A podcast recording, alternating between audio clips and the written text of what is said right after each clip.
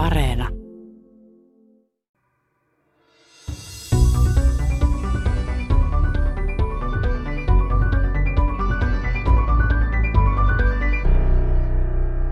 Pääosa maailman vesistä, noin 97 prosenttia, on suolaista. Makeaa vettä on vain alle 3 prosenttia. Silti homo sapiens sahaa omaa oksaansa ja pilaa rajallisia vesivaroja ja sulattaa jäätiköiden vesivarastot mutavyöryinä alas vuorilta. Miten maailma pärjää, jos ja kun jäätiköt sulavat ja niistä meriin sulava vesi suolaantuu? Vedellä on kolme olomuotoa. Neste, kaasumainen vesihöyry ja kiinteä eli lumi ja jää. Vuoristojäätiköt ovat erittäin tärkeitä makean veden pitkäaikaisvarastoja ja niistä riippuu miljoonien ihmisten vedensaanti. Tiede Ykkönen alkaa Euroopasta vesitalouden professori Olli Variksen kanssa ja sitten lähdetään kauas etelään, Antarktiksen kesään lumitutkija Leena Leppäsen kanssa. Minä olen Leena Mattila. Euroopassa ei ole ollut näin kuivaa suunnilleen 500 vuoteen ja vesivarat hupenee ja maastopalot roihua, eikä muualla maailmassa mene sen paremmin. Miltä näyttää, voiko juomakelpoinen makea vesi loppua maailmasta, kun homo sapiens saastuttaa, minkä kerkii ja lisäksi sulattaa jäätiköiden makean veden meriin niin, että suolainen vesi sen kun lisääntyy, vaikka sitä kyllä piisaa ennestäänkin. Kuinka ihmiskunnan käy, loppuuko meiltä juomavesi? Vesitalouden professori Olli Varis Aalto-yliopistosta.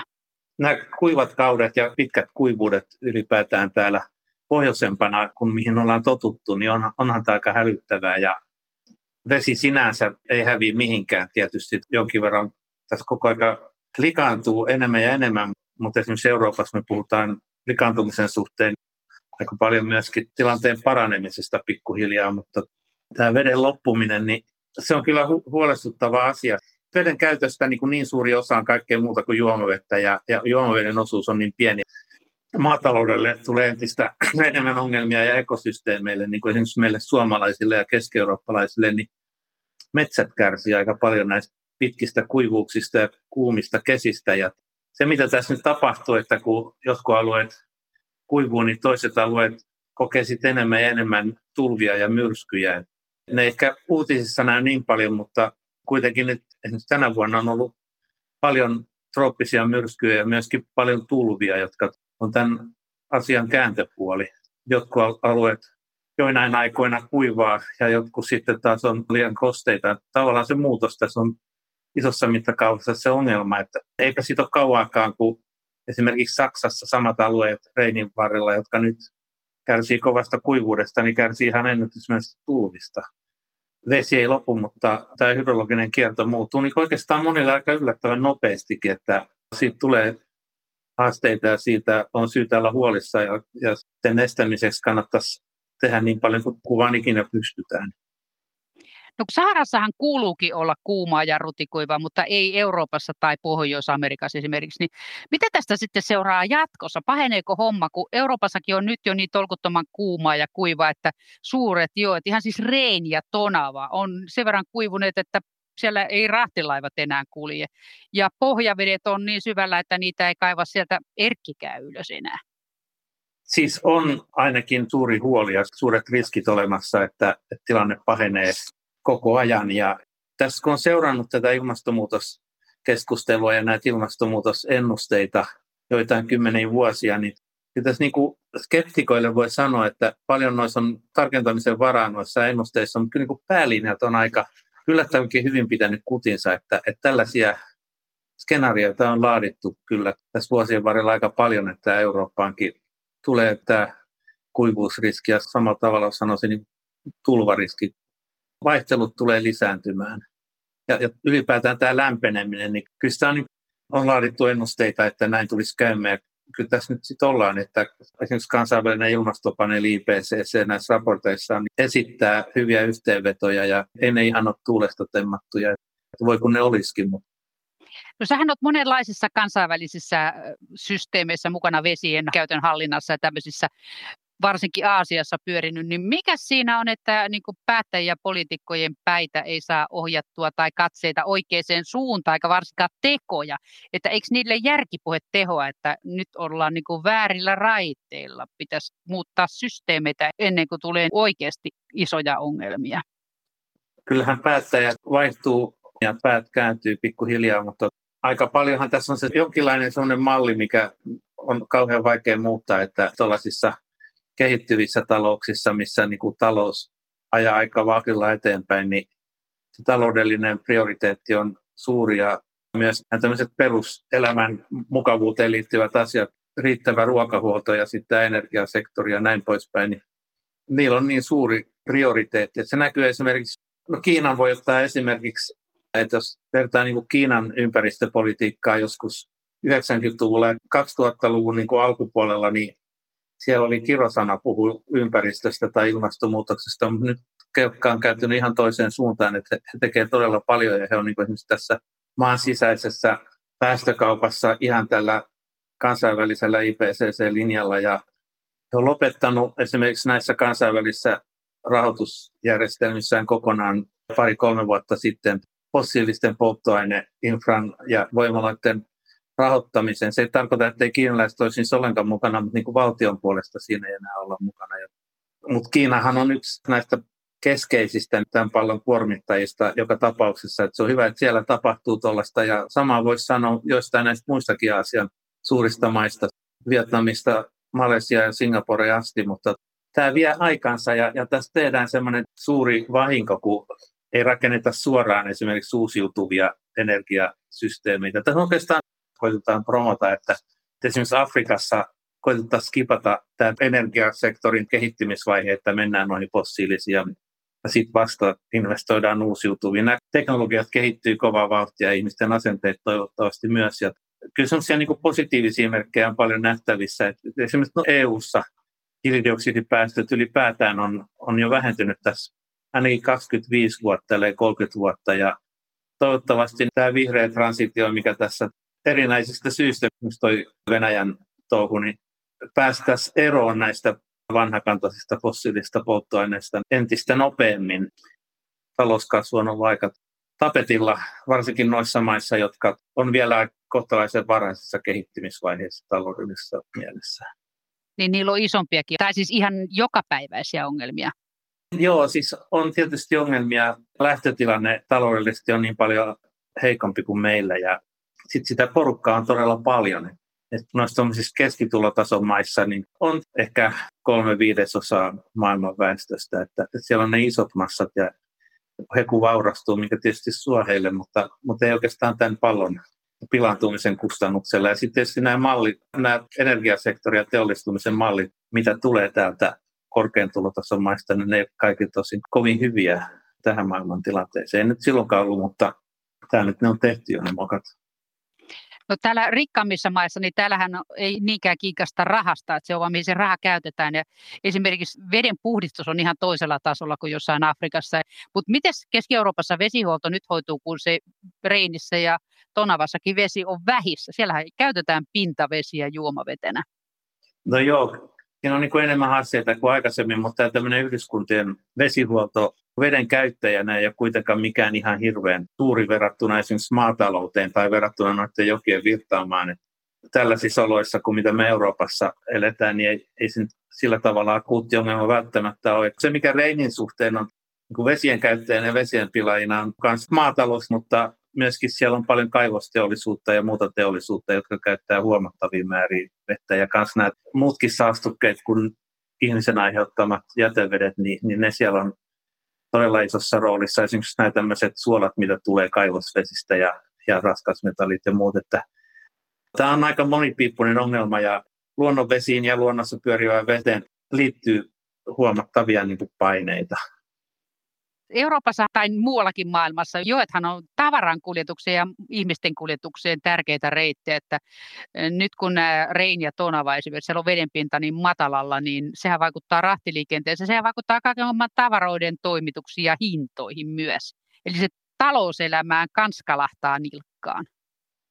Kyllä se tuntuu jossain määrin, kyllähän on ollut näitä ongelmia, että joet ja myöskin sitten Keski-Euroopassa Tonavalta Reiniin ja moneen muuhun jokeen, niin näähän on kytketty toisinsa kanavilla nämä joet, ja siellä, siellä on niin tätä tavaraliikennettä vesiteitä pitkin niin huomattavia määriä. Että onhan se tietty logistinen riski, ja, ja kyllähän sitten, jos tulee rahdin kuljetukselle ongelmia kuivuuden takia, niin kyllä se sitten jossain vaiheessa näkyy myöskin hintojen nousuna.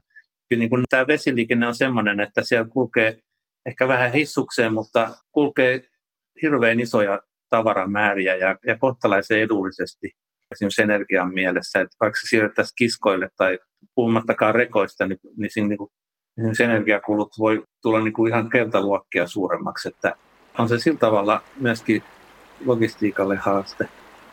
Vesitalouden professori Olli Varis, olit ollut säätämässä useiden valtioiden läpivirtaavien jokien siellä kun matkavarella niitä maita, niin niiden kesken semmoisia kansainvälisiä vedenkäyttösopimuksia, varsinkin Aasiassa.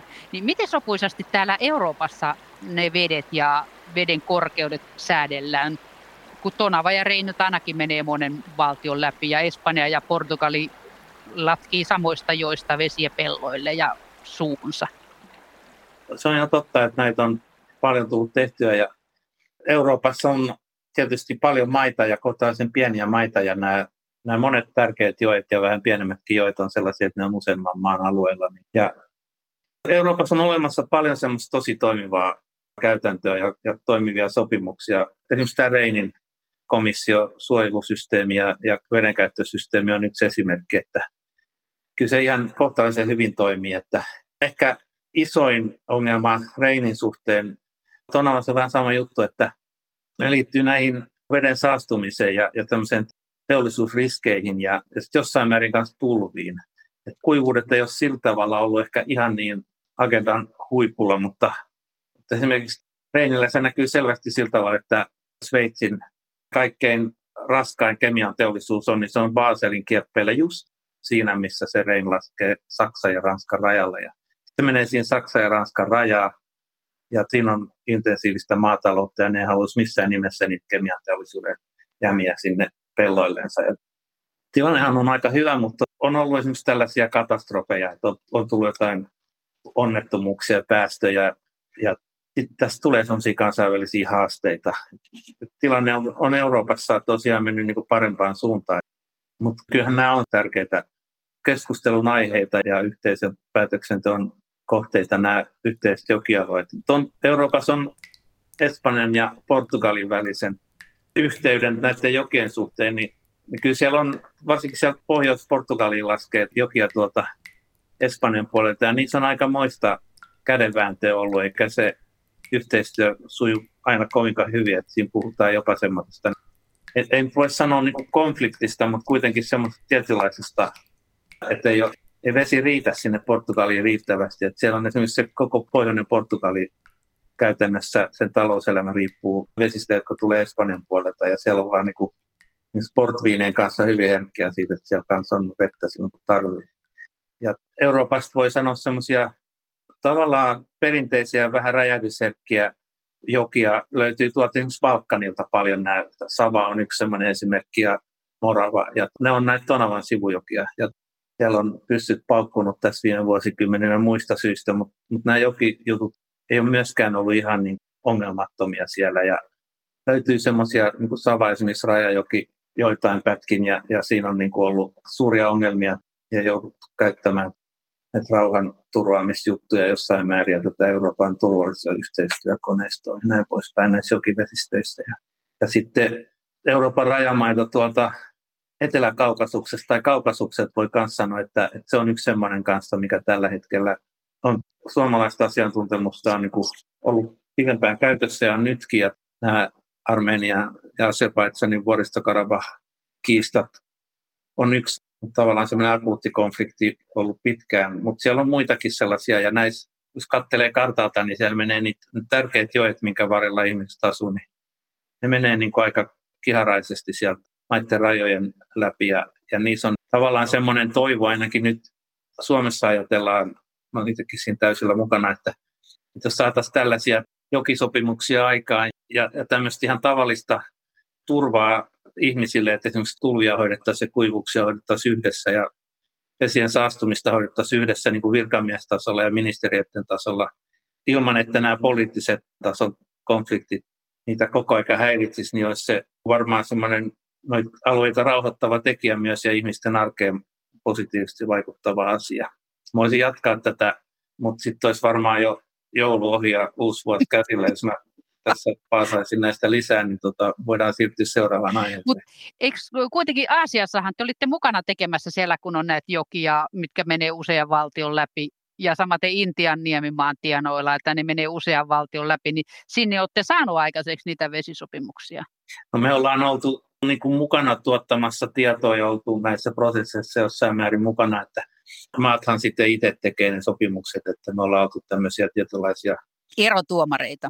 Niin, tai semmoisia niin tiedontuottajia ja fasilitaattoreita ja semmoisia kannustajia. Ja siellä on ollut paljon muitakin, että kaikkein isoin juttu, missä me ollaan oltu mukana, kuitenkin semmoinen, missä ollaan saatu tilannetta monien muiden toimijoiden kanssa pikkuhiljaa ainakin aika ajoin paremmaksi, on tuo Mekongin alue, missä lähdettiin liikkeelle siitä, että ne jotkut näistä maista oli aika surkeassa jamassa, niin kuin Kambodsa ja Laos ja myöskin Vietnam toipui vielä sodasta. Ja, ja nyt siellä ollaan kuitenkin kehittämässä yhdessä näitä jokia ja jopa Kiina, joka on siellä yläjuoksulla, niin vaikka ei ole mukana näissä yhteistyöorganisaatioissa, niin on kuitenkin jossain määrin mukana tässä niin kuin tieteellisessä työssä ja, ja tiedon jakamisessa ja näin poispäin. Nyt ei ole niin kuin ihan semmoinen pattitilanne kuin oli aikanaan, kun nämä maat oli toipumassa vielä sodasta. Et jonkin verran on niin tieteellisellä puolella mukana kanssa, kun mainitsit tuon Intian, tämä Ganges Brahmaputra Megna, mikä on maailman väkirikkain jokialue, missä on 6500 miljoonaa ihmistä, ja Intia, Bangladesh ja Kiinaakin vähän siellä yläjuoksulla, niin se on aikamoinen niin haaste, ja siinä on kanssa se, mikä mainitsin Mekongin yhteydessä, että se on tiedon avoin jakaminen ja semmoinen niin tieteellisen työn tekeminen yhdessä ja, ja tämmöinen tavallaan informaatiovaikuttaminen ja avoimuus ja, ja myöskin se, että tutustutetaan vähitellen niitä ihmisiä toisiinsa, niin se on aika tärkeä juttu. Et just ajattelee jotain Gangesiakin tai noita Kiinan suuria jokia, niin niissä voidaan puhua jossain tapauksessa jopa isommista jännitteistä siellä niiden maiden sisällä, että, että ne muistuttaa. Esimerkiksi Yangtsen hoitaminen, niin aika paljon jotain reiniä tai jotain, vaikka se on niin kuin yhden maan sisällä, mutta siinä on niin toistakin provinssia, milloin voi olla hyvinkin ristiriitaiset, keskenään ristiriitaiset intressit. Että yläjuoksun maat on siellä vuoristossa ja kärsii kovista tulvista ja he haluavat sähköä sinne ja, ja rakentaa vesivoimaa. Nyt siellä alajuoksulla ei välttämättä tykätä siitä ollenkaan. Että vauraat sanghailaiset näkisivät sen mielellä paljon paremmassa tilassa sen ympäristön ja kärsii ihan eri asioista kuin mitä siellä yläjuoksulla tavallaan nämä jokijutut on, niissä on semmoista geneeristä, että ei aina välttämättä noin maitten rajatkaan ole se niin kuin määräävä tekijä, mutta kun ne joit yhdistää luontaisella tavalla niin kuin isoja määriä ihmisiä, jotka on aika eri oloissa ja haluaisivat eri asioita, niin se on, se on välillä aika haasteellista. Ja yleensä aina tosi mielenkiintoista olla semmoisessa mukana sä oot aktiivisesti osallistunut globaaliin veteen liittyviin haasteisiin ja niiden ratkomisen monissa YK-alaisissa systeemeissä, niin mitä sä oot mieltä siitä, kun maailmantilan raportissa World Watch Instituutti piti mahdollisena jo vuosia sitten sitä, että jossain vaiheessa vedestä voidaan vaikka alkaa sotia, kun se on kuitenkin välttämätön ja sitten se puhdas vesi on kortilla monin paikoin. Ja huonommaksi on mennyt monin paikoin siitä, kun sekin raportti kirjoitettiin. Joo, vesisodista on puhuttu pitkään ja siitä mahdollisuudesta. Että mä sanoisin ehkä niin, että, että tämä vesi on niin semmoinen keskeinen juttu sekä ihmisten ihan normaalille arjelle ja sitten tietysti talouselämälle ja, ja luonnolle myös, että, että se on niin usein jonkinlainen aspekti näissä konflikteissa ollut iät ja ajat, mutta se, että se niin kuin pelkästään eskaloisi maiden välisiä konflikteja, niin se ei välttämättä ole kauhean realistinen juttu. Nyt yleensä näihin liittyy niin, kuin niin monta muutakin asiaa ja, ja vesi nähdään usein pikemminkin päinvastoin, että veden kautta voi ehkä jossain määrin yrittää purkaa näitä jännitteitä, jos saadaan sen vesialan yhteistyö jotenkin aikaa ja tämmöinen, että saataisiin niin kuin parempaa varautumista esimerkiksi tulviin, saastumisongelmiin tai kuivuuksiin tai tuollaisiin yhdessä, koska näin kansainvälisillä jokialueilla tai monen maan alueilla olevilla vesistöalueilla, niin tarvii toisiaan nämä maat, että näitä pystyttäisiin kunnolla hoitaa. Varsinkin ne alajuoksumaat tarvii niitä, niitä jotka. Sitten jos mietitään sitä, että mihin se puhdas vesi häviää, kun valtameristä haehtuu edelleen joka ikinen päivä, samoin järvistä, joista, puista, kasveista, ihmisistä, eläimistä, haehtuu valtavat määrät vesihöyryyn, niin mihin ne pilvet ja sateet sitten on hävenneet? Vesitalouden professori Olli Varis, sä oot myös limnologi, niin missä se vesi on? No vesi on tietysti osittain siellä ilmakehässä ja, ja sitten se sataa alas, että yhtä paljon kuin mitä haittuu valtameristä ja mantereilta, niin yhtä paljon aina sataa alas, että suuri osa tietysti sataa takaisin valtameriin, mutta aika paljon tulee tietysti mantereillekin ja se ei sinänsä häviä mikään se vesi, että tislaantuu vaan, kun se haihtuu sieltä suolaisesta merestä, niin se suola jää mereen ja vesihöyry haihtuu.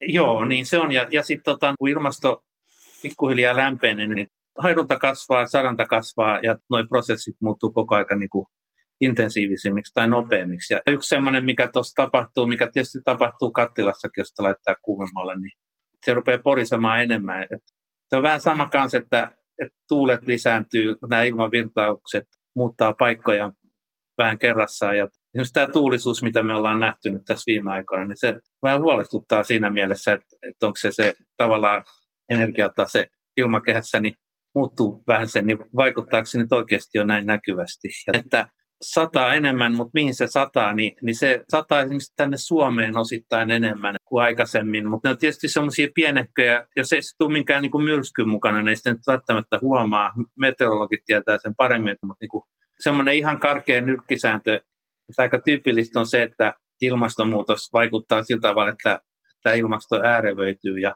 kuivat alueet kuivuu, kuivat jaksot, lämpöiset kesät lämpenee lisää ja tulvat pahenee ja alueet, missä sataa hirveästi, niin niissä voi ruveta sataa vielä enemmän. Sehän on ongelma myös monella lailla, että Suomessa ne sateet tulee nykyään vetenä talvella. Niin siitähän on hyvin paljon haittaa, kun se häviää pintamaita mennessään pintavaluntana ja aiheuttaa e-, vesieroosiota ja sitten toisaalta pilaa vesistöjä, mihin sitä multaa ja muuta maata ja kaiken maailman tupakan natsoja sitten päättyy. Että mikä takia se ei saada enää kesällä, miksi se sataa talvella? Joo, se on mielenkiintoista. Kyllä se joinain kesinäkin on satanut aika paljon, mutta kyllä varmaan enemmän on ollut sellaista viime vuosina, että, että nämä kesät on, on ollut sen verran lämpöisiä, että ainakin tuntuu kuivemmilta ja, ja maaperä kuivuu. Ja pohjavedet on painunut Joo, joo pohjavedet painuu kanssa. Että kyllä se tuohon suuntaan on mennyt, että talvisateet on lisääntymään päin ja kesäsateet jossain määrin vähenemään päin. Ja sitten että, että se on aika pienestä kiinni Suomessa, että useampi kuukausi, että tuleeko vetenä vai lumena, sade tai räntänä. Ja siis nämä tämmöiset niin laukkeen vyöhykkeen kesät, kyllähän ne levii tänne pohjoisempaan. Samalla tavalla kuin Välimerellä nähdään se, että ne tosi kuivat kesät lisääntyy sielläkin, että tavallaan ne ilmastovyöhykkeet pikkusen siirtyy pohjoisempaan. Voi olla, että tämmöiset talvet, ettei kunnon talveet suomalaisessa mielessä, niin kyllä se muistuttaa nyt vähän semmoista, mitä niin Pohjois-Saksassa tai Puolassa talvisin.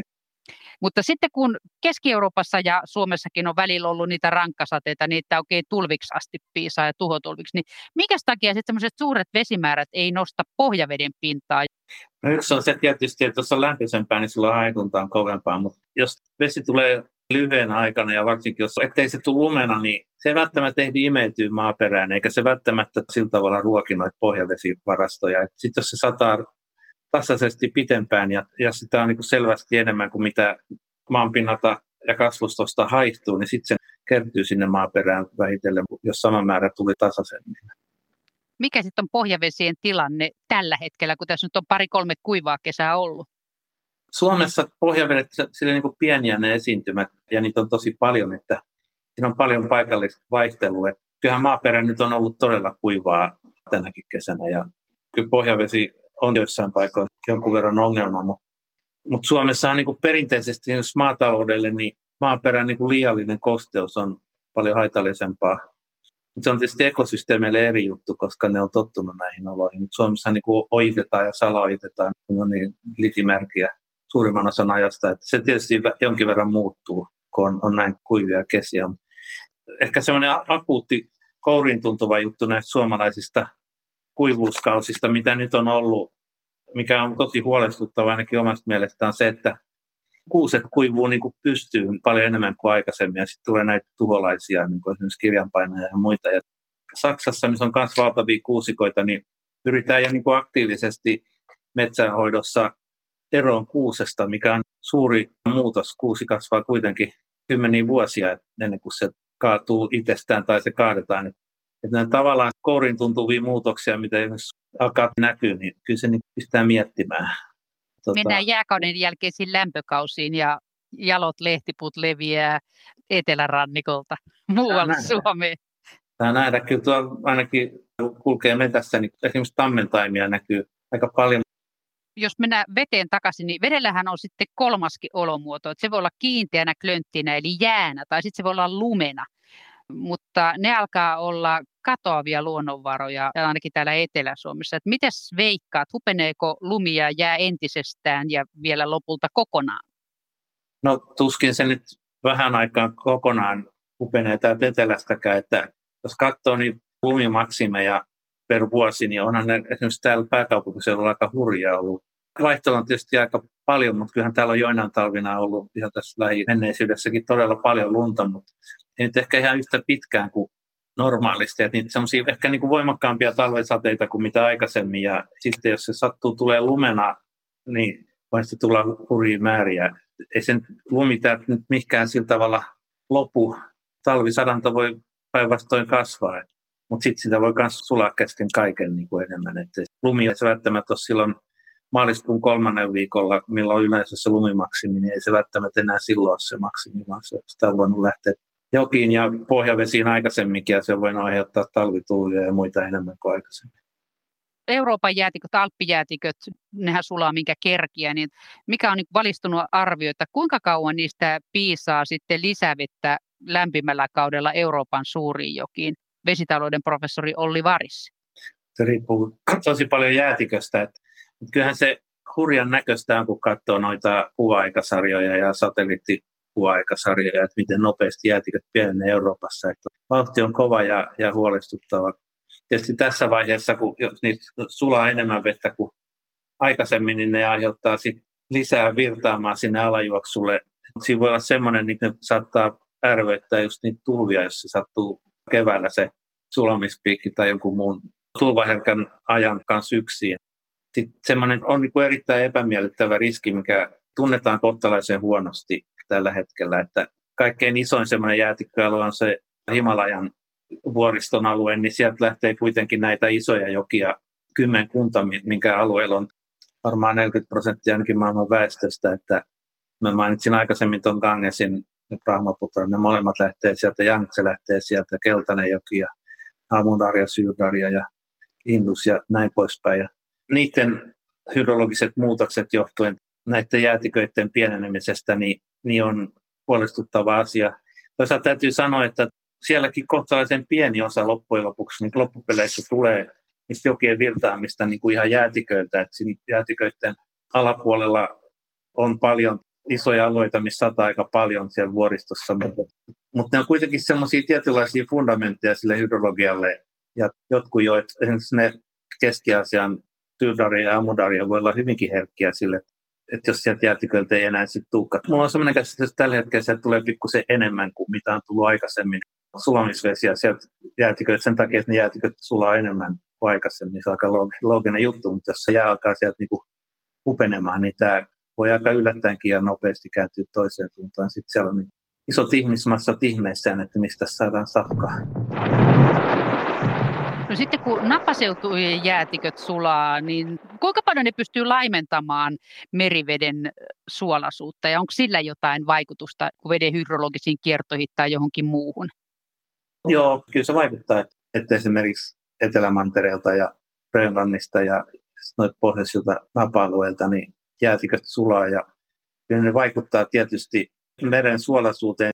Pintaveden suolaisuus vähenee, koska se jää se makevesi siihen pintaan ja se voi jonkin verran muuttaa meren dynamiikkaa ja merivirtauksia jopa jossain määrin. Et, et yleensä jos nämä merivirtaukset muuttuu, niin pienilläkin muutoksilla voi olla aika paljon merkitystä säätilaa ja kyllä se on iso juttu sekin. Sitten on tietysti nämä lämpötaseeseen liittyvät jutut, että jos esimerkiksi jäätiköiden pinta-ala pienenee paljon, niin sitten se, mitä säteily heijastuu ilmakehään, niin muuttuu aika radikaalisti. Et jäätikkö, jos se on oikein puhdasta hyvää lunta tai jäätä, niin se heijastaa tosi paljon, mutta sitten jos se, se onkin semmoista kuravellia, niin sehän niin kuin entistä enemmän lisää sitä lämpenemistä, kun se ottaa ihan eri tavalla, joo, ottaa ihan eri tavalla aurinkoa ja sulattaa entistä enemmän ja lämmittää entistä enemmän. Että no niin isoja alueita ja niin isoja tekijöitä maapallon energiataseissa, nuo jäätiköt, varsinkin nuo napajäätiköt, että niiden muutoksista ollaan syystäkin huolestuneita. Että napaseutujen jäätiköiden varsinainen homma olisi se, että ne heijastaa auringon lämpösäteilyä takaisin avaruuteen. Ja no, sitten jos se sulaa ja siellä on musta maa tai meri, niin sehän imee vaan lisälämpöä, että se kiihdyttää koko ruljanssia. Niin se tekee joo. Tietysti on paljon muitakin rooleja, mutta toi on yksi ihan kouriin tuntuva, mikä on myös helppo ymmärtää. Mikä silloin on sen suolaisuuden merkitys, kun onhan ne ennenkin lohjenneet sekä Etelämantereelta että Grönlannista ja pitkin poikin ne jäätiköt aina silloin sun tällöin mereen, mutta kun se on sen verran vähemmän sitä makeita vettä sieltä sulanut, että se ei ole vaikuttanut suolapitoisuuteen, mutta nyt jos sitä rojahtelee laivalasteittain, niin miten se vaikuttaa esimerkiksi merivirtoihin, jos se suolaisuus laskee, eli se pinnalle jää killumaan se kevyt makeavesi?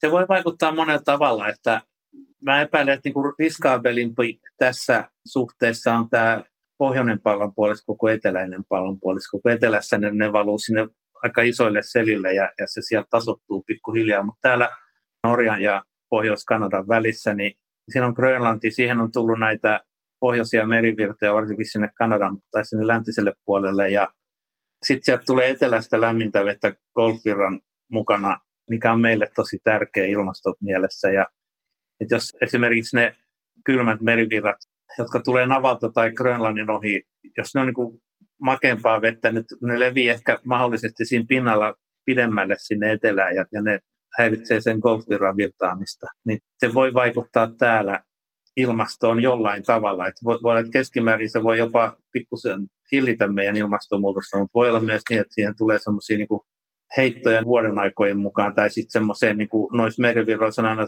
nämä tämmöiset vaihtelut, tämmöiset luontaiset oskillaatiot, että ne vähän niin kuin aaltoilee, niin ne on hyvin herkkiä, että niistä pienetkin muutokset voi vaikuttaa sillä tavalla, että, että tulee yllättävän pitkiä kuivuusjaksoja yhtäkkiä, että jos joku merivirta pikkusen heilahtaa eri paikkaan, niin ne sateet tulee pikkusen eri paikkaan, ja ne ei tukka esimerkiksi tänne silloin, kun pitää, vaan ne tulee sitten vähän ajan päästä. Ja ne ovat semmoisia niin triggereitä tai vaikeasti ennakoitavia juttuja, mitkä sitten kuitenkin jollain tuollaiseen riskitasolla pystytään niin kuin että okei, tuollaiseen tilanteeseen ei kannattaisi niin kuin ajaa niitä alueita, että jäätiköt sulaa tuollaisen nopeudella, kun ne nyt sulaa. Tietysti on paljon muitakin syitä koittaa estää, ettei ne sulaisi, mutta kuitenkin niitä on tyyppisiä vaikutuksia se, että saattaa niin tulla. Ne on tosi vaikeita, ne ole ihan tapauskohtaisesti ja niin kuin tarkasti laskee, mutta, mutta kyllä niistä saadaan niin aika paljon nykyisillä malleilla jonkinlaista riskiarvioa aikaiseksi. Jos kuivalla maalla käydään taas, niin Amazonia ja muitakin trooppisia sademetsiä, niin niistähän puhutaan yleisesti ottaa vain, että ne on niin kuin hiilinieluja.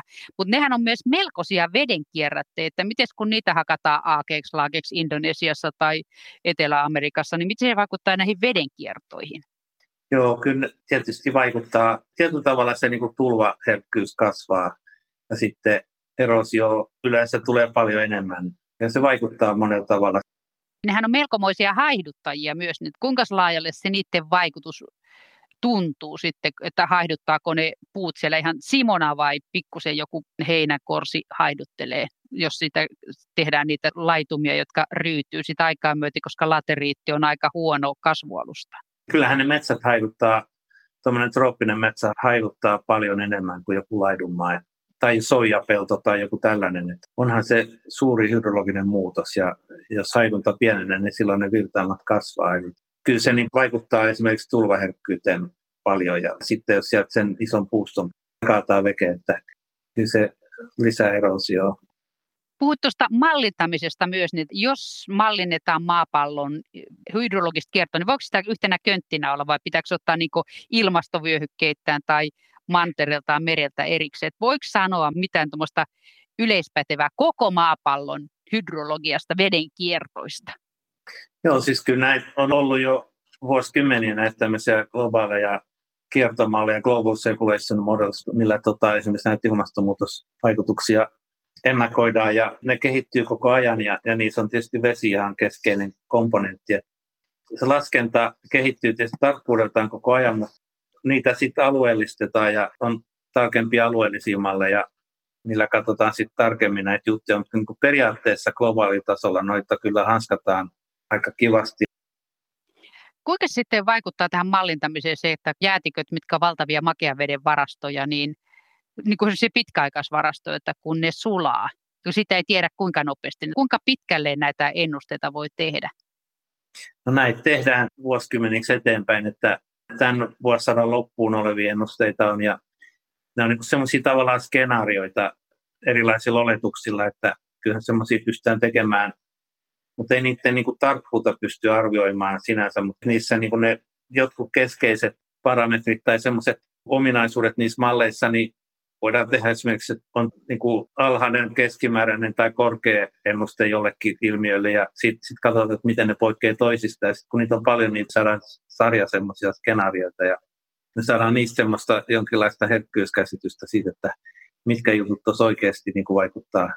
Jotkut semmoiset jutut, mitkä on niin kuin tosi keskeisiä niiden epävarmuuksien kannalta tai muutosten kannalta. Ja sitten jotain semmoisia, mitkä me tiedetään aika hyvin, että noin se menee no tietysti kehittyy koko ajan, että jos katsoo esimerkiksi parinkymmenen vuoden takaisin raportteja, niin onhan ne mallit silloin ollut paljon kepposempia kuin mitä ne nyt on, mutta onhan niistä tietysti paljon yhteistä tuloksissa, että tarkentuuhan ne koko ajan, että kyllä niitä vuosikymmeniä eteenpäin lasketaan, että en mä nyt usko, että nyt ihan pieleen menee.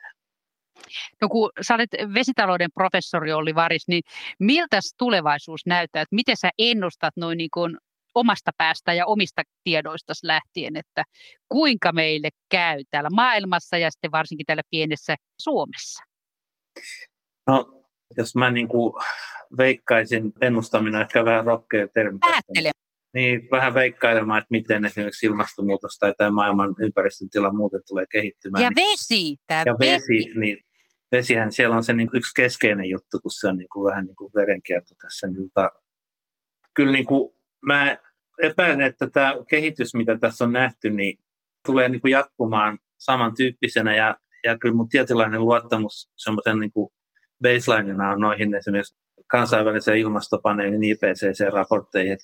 En nyt kauhean paljon erilaista tulevaisuutta uskalla kuvitella.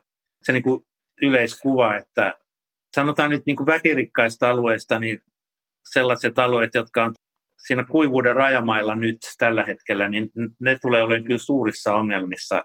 Esimerkiksi Kiinasta se pohjoinen osa, joka on aika lailla aavikoitumassa ja, ja kuivaa aluetta, ja siellä on niin kuin Kiinan keskus Tasangolla, mikä on todella kuivaa, kuivempaa kuin Arabimaat, niin siinä on puoli miljardia ihmistä, ja kyllä heillä niin tulee olemaan aikamoinen haaste esimerkiksi maatalouden kanssa, ja on, on nyt jo, ja he tekeekin siihen nyt paljon sen eteen, mutta mutta sitten on näitä tällaisia, esimerkiksi koko tuo Välimeren alue, sitä mä pidän niin aika kriittisenä myöskin.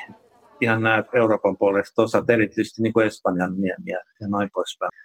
On haasteisia alueita ja ehkä sitten sosiaalisella puolella tai yhteiskunnallisella puolella, niin nämä alueet, mitä mä mainitsin, ne pärjää vielä jotenkuten, mutta sitten jos me mennään, esimerkiksi Intiassa on sellaisia alueita, mitkä on todella, todella rajusti kuivumassa ja missä on ihan, ihan käsittämättömästi jengiä sanotaan nyt siinä Pakistan ja Delhin välissä, siinä on Ratsastan ja Gujarat ja esimerkiksi Pakistan, koko Pakistan on myös yksi sellainen ongelma-alue ja mikä tavallaan ilmastollisesti semmoisella marginaalialueella ja väestöpaine on ihan, ihan sairaan iso. Ja sitten Afrikasta löytyy sitten semmoisia alueita, missä ei välttämättä ihan niin paljon porukkaa, mutta se sosiaalinen tai yhteiskunnallinen kapasiteetti ja, ja osaaminen ja raha on niin niin vähissä, että, että siellä ollaan muista syistä niin kuin haavoittuvia. Mä kohdistasin niin suurimmat huolet just näille väkerikkaille alueille. Tuossa ehkä Kravun kääntöpiirin molemmin puolin plus sitten Afrikka, niin kyllä mä niistä on erittäin huolestunut. Me, me kyllä täällä pärjätään, jos tota, suksikerit vähän vähenee, mutta niin, se on ikävä, mutta mä nyt ehkä on vähän tämmöinen kyyninen ja, ja rohkea näissä sanavalinnoissa, mutta niin kuin, ehkä suhteutan kuitenkin siihen, että, että mitä jossain Etiopiassa tai Sahelin alueella muualla, niin minkälaisessa liemessä nuo ihmiset tässä vuosien varrella ehkä tulee olemaan. Maapallon lumi ja jäävarat ovat huvenneet ja hupenevat kiihtyvään tahtiin. Grönlannin ja Napa-alueiden jäätiköt sulavat ja Alppijäätiköt ovat kohta kaunis muisto vain. Myös Himalajalla jäätiköt ovat kutistuneet niin, että niistä ei piisaa entiseen tahtiin sulamisvesiä Aasian suuriin jokiin. Aasian ja jopa Euroopan suuret joet ovat näivettyneet veden vähyyteen. Mitä vaikutuksia jäätiköiden kutistumisella on havaittu olevan tähän vesitaseeseen? lumitutkija, filosofian tohtori Leena Leppänen Ilmatieteen laitokselta. Nämä jäätiköt kun kutistuu, niin niistä tulee vähemmän vettä saataville sit ihmisille. Näillä alueilla erityisesti, missä sitten ihmisten juoma- tai kasteluvesi riippuu siitä sulavasta jäätiköstä. Eli sit jos se jäätikko niin kuin sulaa kokonaan, niin sit sen jälkeen ei ole enää mitään, mistä se vesi tulisi. Ja sitten toisaalta nyt, kun ilmasto lämpenee, niin sitten se jäätiköiden sulaminen kiihtyy, niin sitten samalla se vapautuva vesimäärä on entistä suurempi ja se vaikuttaa sitten niihin jokiin niin, että ne joet alkaa tulvia, josta sitten saattaa olla ongelmia myös esimerkiksi vesivoimalle ja sitten toisaalta se saattaa vaikuttaa siihen maaperän eroosioonkin. Miten se vaikuttaa sitten maapallon vesitaseeseen, eli tähän hydrologiseen kiertoon, jos onnistutaan sössimään tämä asia niin pahasti, että jäätiköt sulaa, kaikki nämä mantereella olevat vuoristojäätiköt, että sen lisäksi, että siellä sitten ihmiset on ilman vettä, mutta miten se vaikuttaa tämä koko globaaliin systeemiin? Varmaan sitten kun ne jäätiköt alkaa sulaa, niin se vaikuttaa myös sit siihen, että miten sillä alueella niitä sateita muodostuu, eli sitten se vaikuttaa siihen veden kiertokulkuun ainakin paikallisella tasolla? Kun vedellä on luonnostaan kolme olomuotoa, että se voi olla nestettä tai siis se voi olla kiinteätä eli lunta tai jäätä ja se lumi on se sun erikoisalue ja sitten kaasumaisena vesihöyrynä, niin, niin mikä sen jäätikö ja lumen merkitys? Siellä on kiinteän vesiversion merkitys? No ainakin täällä Suomessa, kun talvella on pohjoisessa ainakin, niin lumipeitä sitten kevään myötä pääsee sulamaan, jolloin sitten käytännössä puolen vuoden sademäärä on kertynyt. Ja sitten kun se alkaa sulaa, niin sieltä tulee sitten pienessä ajassa paljon vettä. Ja sitten se vaikuttaa niihin jokiin ja jokien virtaamaan silloin kevätaikana. Ja sitten monesti on, että joissa eniten virtaamaa on silloin sulamiskaudella ja kesän mittaan virtaama vähenee. Kun sä olet Sodankylässä työksessä tutkimassa ilmastonmuutosta ja lunta ja niin poispäin, niin onko tässä havaittu jo tapahtuneen jotain muutosta No lumen määrässä semmoinen muutos, mitä ehkä on havaittu, on se, että se lumi tulee vähän myöhemmin ja sitten sulaa hieman aikaisemmin pois. Eli se lumisen kauden pituus on, on vähän vähitellen vähentynyt. Ja toinen nykyään näyttää, että nämä ääriilmiöt lisääntyisi, eli olisi niin, että olisi aika vähän lumisia talvia, tai sitten myös tosi runsaslumisia talvia.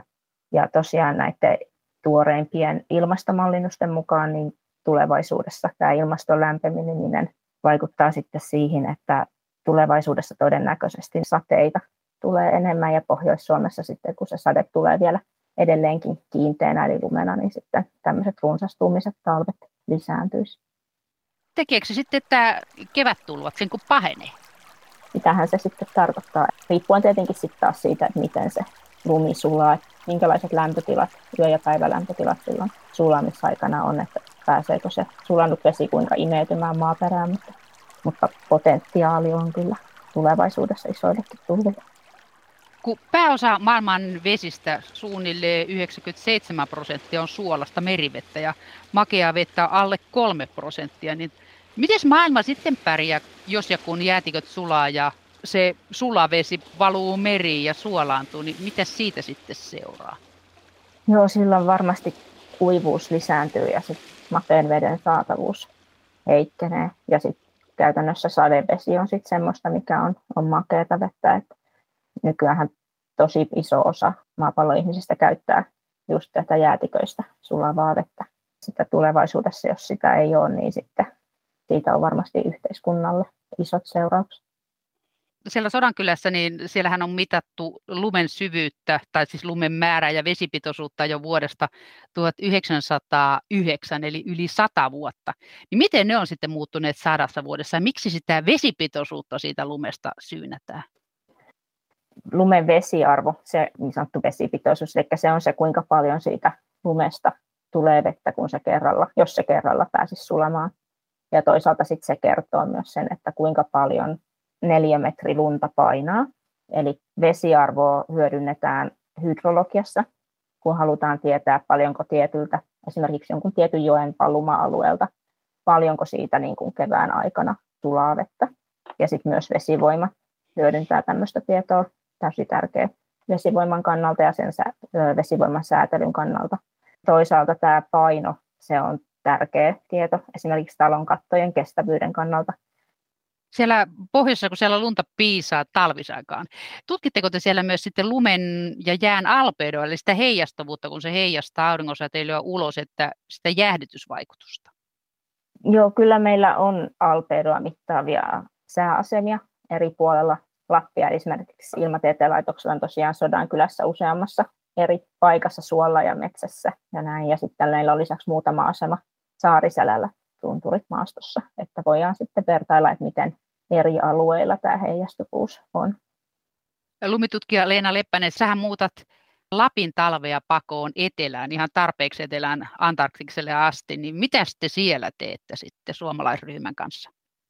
Joo, meillä on semmoinen lumen ja jään tutkimusryhmä, ja meillä on tarkoituksena mitata sitä, että miten Etelämantereen lumen pinnan karkeus vaikuttaa satelliittihavaintoihin nimenomaan tästä alpeidosta eli heijastavuudesta ja sitten myös tämmöisiin altimetrihavaintoihin, joilla mitataan jäänpaksuutta ja esimerkiksi merijäänpaksuutta.